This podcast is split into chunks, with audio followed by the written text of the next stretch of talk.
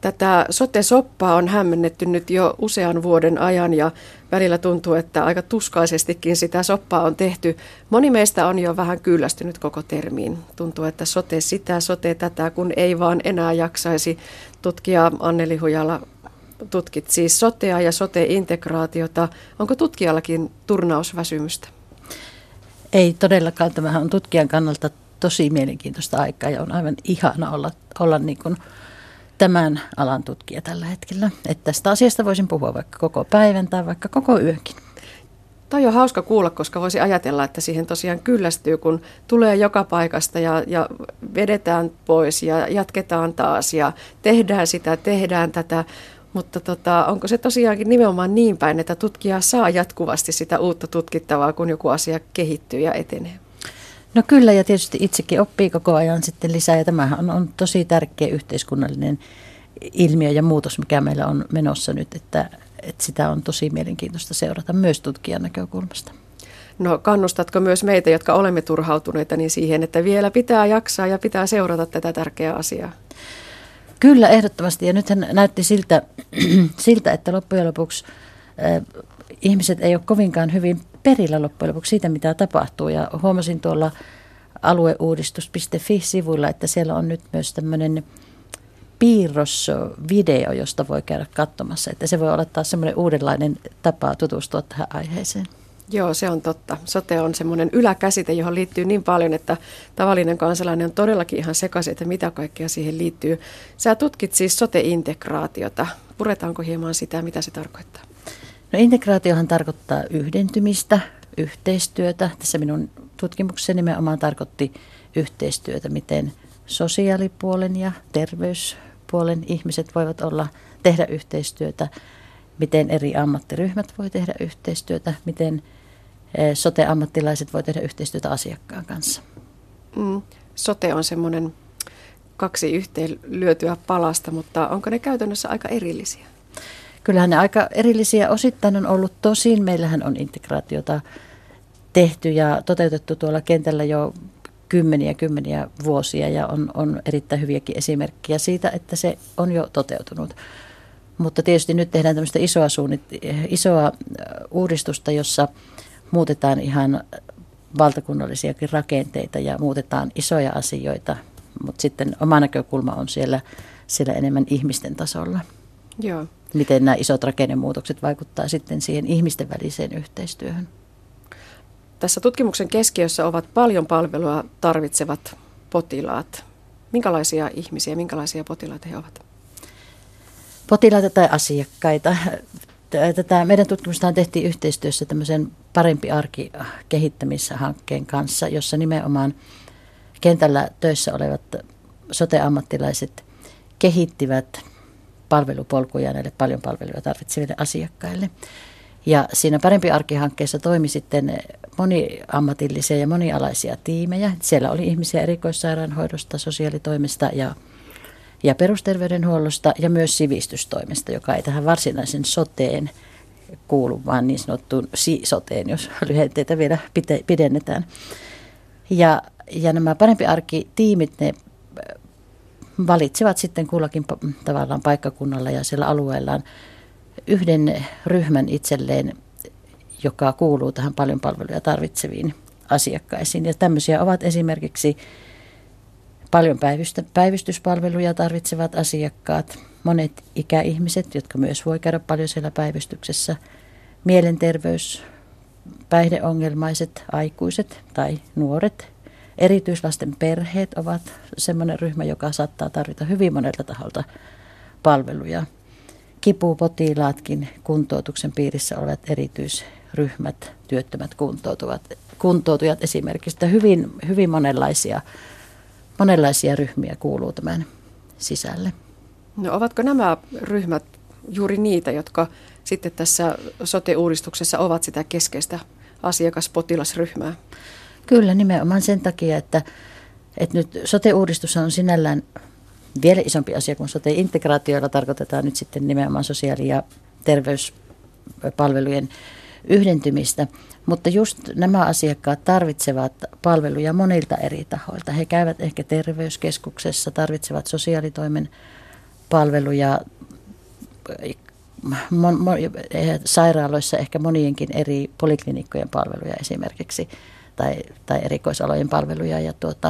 Ja se sote-integraation ydin on tietenkin se, että millä tavalla sitten nämä eri tahot saataisiin toimimaan yhdessä niin, että se asiakas ei tarvitsisi sitten juosta paikasta toiseen.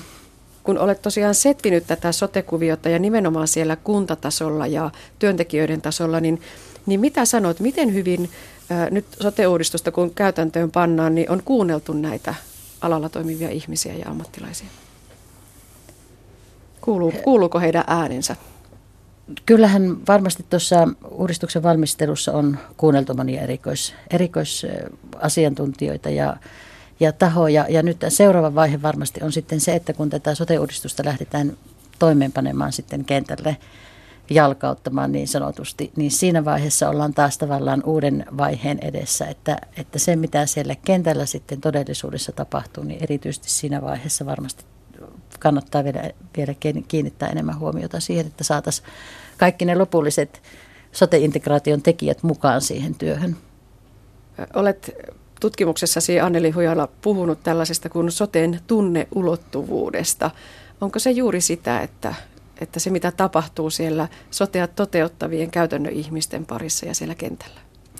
Oikeastaan tämä soten tunneulottuvuus, se tuli hyvin rikkaasti ensinnäkin esiin tässä meidän aineistossa eli johtuu varmasti nimenomaan nyt tässä tapauksessa siitä, että silloin kun olet ihminen, jolla on paljon ongelmia syystä tai toisesta, niin useasti näihin sekä terveysongelmiin luonnollisesti kuin myös sosiaalisiin ongelmiin liittyy, että ne on vaikeita asioita ja siihen liittyy jo silloin sen ihmisen itsensä kannalta monenlaisia tunteita, että voi olla häpeää siitä, että joutuu pyytämään apua tai on niin raskas elämäntilanne, on niin uupunut ja väsynyt.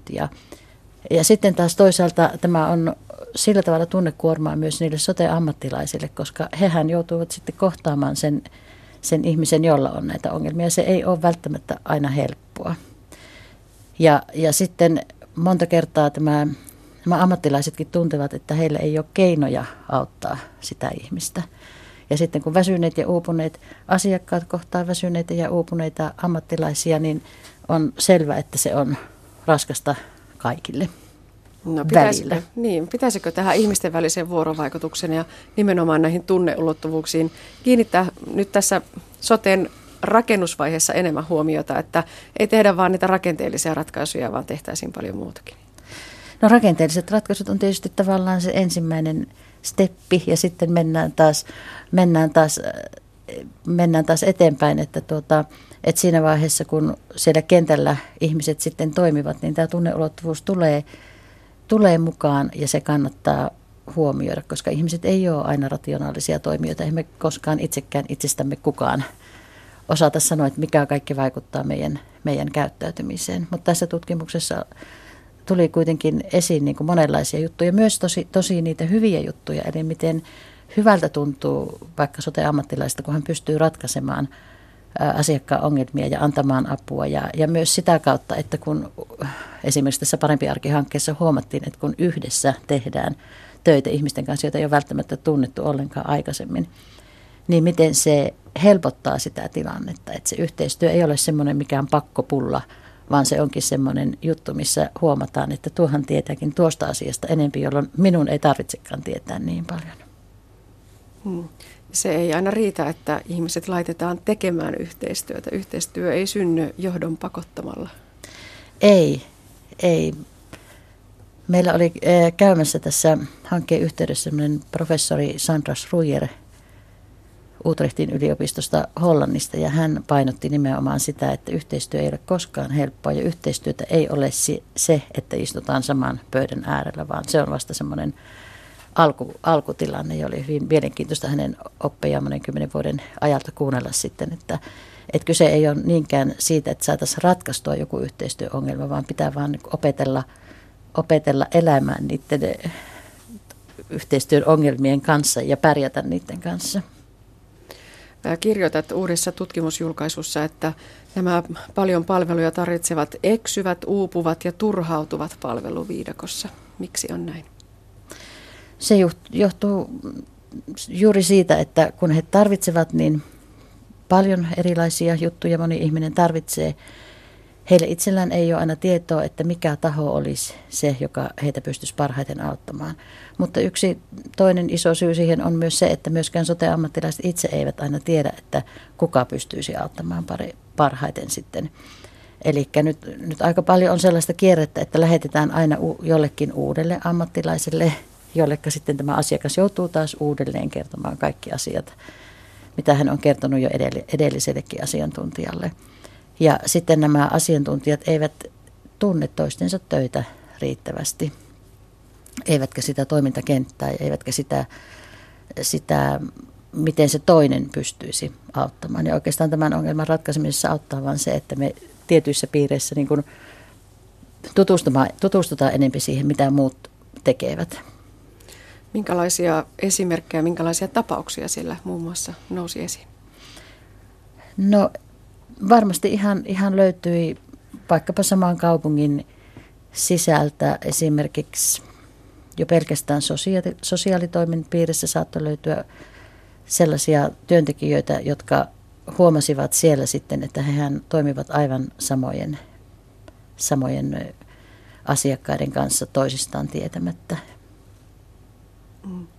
Ja tosiaan, jos etsii ratkaisua, niin tuo on tosiaan totta, mitä sanoit, että täytyy tietää, mitä toiset tekevät ja täytyy tehdä ehkä enemmän yhteistyötä. Onko siinä ne keskeiset ratkaisut? No kyllä varmasti on, mutta se yhteistyöhän ei synny sillä tavalla itsestään, että mä uskon, että yhä enemmän ja enemmän ymmärretään se, että on tehtävä yli erilaisten rajojen, organisaatiorajojen ja sektorirajojen ja ammattirajojen tätä yhteistyötä. Mutta siihen täytyy olla myös toimintamallit, että sitten kun se asiakas tulee ja sinä hoksaat sen siinä, että hän tarvitsisi nyt ehkä apua jostakin muualtakin, että mä en pysty yksin ratkaisemaan hänen ongelmiaan, niin pitäisi olla ne toimintamallit, miten sitten tätä lähdetään tekemään. Eli nyt tavallaan kun näitä isoja rakenteita tällä hetkellä uudistuksessa muokataan, niin sitten seuraavassa vaiheessa, niin kuin nyt jo tällä hetkellä tehdäänkin siellä maakunnissa, että suunnitellaan näitä palvelukokonaisuuksia ja palvelupolkuja ja sitten, että ne tulee semmoiseksi lopulliseksi arjeksi, niin se tapahtuu sitten ihan siellä käytännön kentällä sitten lopuksi. Jos ajatellaan vielä sitä asiakasta tai potilasta, niin onko se niin, että sieltä viidakosta pitäisi päästä sinne yhden luukun, yhden palvelun periaatteelle? No ihan henkilökohtaisesti minä en usko missään oikeastaan semmoisen ihan yhden luukun tai yhden palvelun periaatteeseen.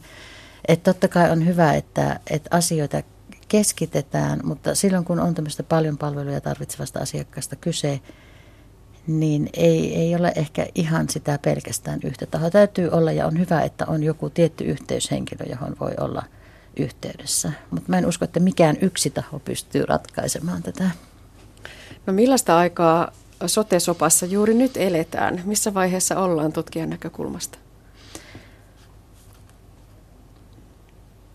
No edelleen mielenkiintoisessa vaiheessa. Nythän odotetaan sitten tämän palautekierroksen perusteella, että millainen on sitten lopullinen ehdotus tähän uudistukseen ja ehkä sitten tutkijan näkökulmasta vielä mielenkiintoisempi aika alkaa sitten, kun aletaan todella niin kuin tekemään tätä, koska se on kuitenkin suuri muutos monen työntekijän kannalta, se on suuri muutos asiakkaiden kannalta. Sitten kun siihen tulee mahdollisesti valinnanvapaus tulee mukaan, se muuttaa myös yksityisen ja julkisen yhteistyön kenttää ja hyvin mielenkiintoista ja kovasti odotamme, että asiat menevät eteenpäin. No mitä ajattelet, kuinka hyvin se tutkimuksen ääni ja tuoreet tutkimustulokset, tiedot siirtyvät sinne rakenteita tekevien ja toisaalta päättäjien tietoisuuteen? Olen ymmärtänyt kyllä, että on hyvin nyt tätä tiedolla johtamista viedään eteenpäin joka paikassa ja yhteydet on, että uskoisin näin. Ja minusta tuntuu, että tässä on tapahtunut ihan no ainakin viimeisen 10 vuoden aikana iso muutos, että tutkimusta ja kehittämistä ei nähdä enää erillisinä asioina, vaan ne kulkevat käsi kädessä ja se on tietenkin hyvä asia. Joo. Entä tämä onnistu sote-integraatiossa? Vieläkö se tutkimushanke jatkuu?